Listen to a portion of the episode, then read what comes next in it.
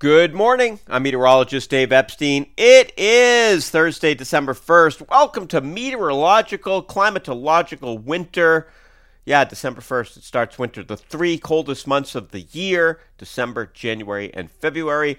So, this is where I tend to think of winter. And by the way, we are sponsored by Clover Food Lab. You can check them out at cloverfoodlab.com slash Dave.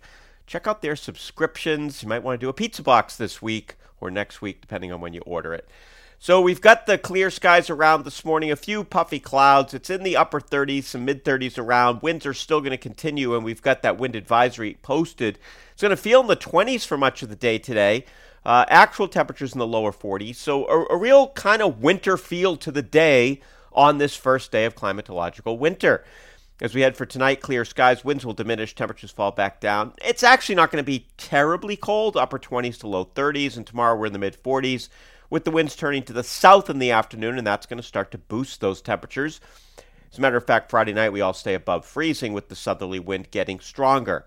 Now, showers move into the area during the morning on Saturday. We're 55 to 60, a very similar day to yesterday. I think the showers actually come in earlier than they did yesterday, so we don't have that nice window of dry air uh, all morning long. But, you know, you might get a couple hours. You might get the dog walk in first thing.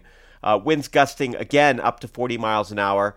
That ends Saturday night, clear out, and Sunday, mostly sunny, mid 40s. The difference is, is I think the wind's going to shut down earlier. So we've got the wind today, which started yesterday, and we'll have the wind Saturday, but it's going to end for Sunday. So Sunday, not a bad day.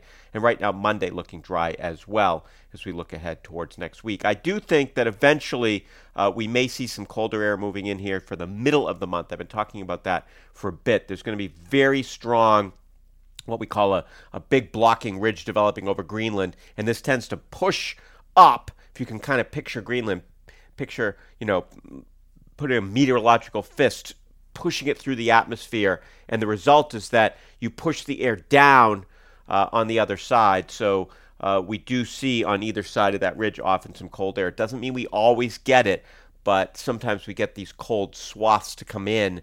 Uh, and sometimes they just come into the Midwest or they come in to the Rockies and not the Northeast, or they dive due south, and we end up just kind of on an average cold.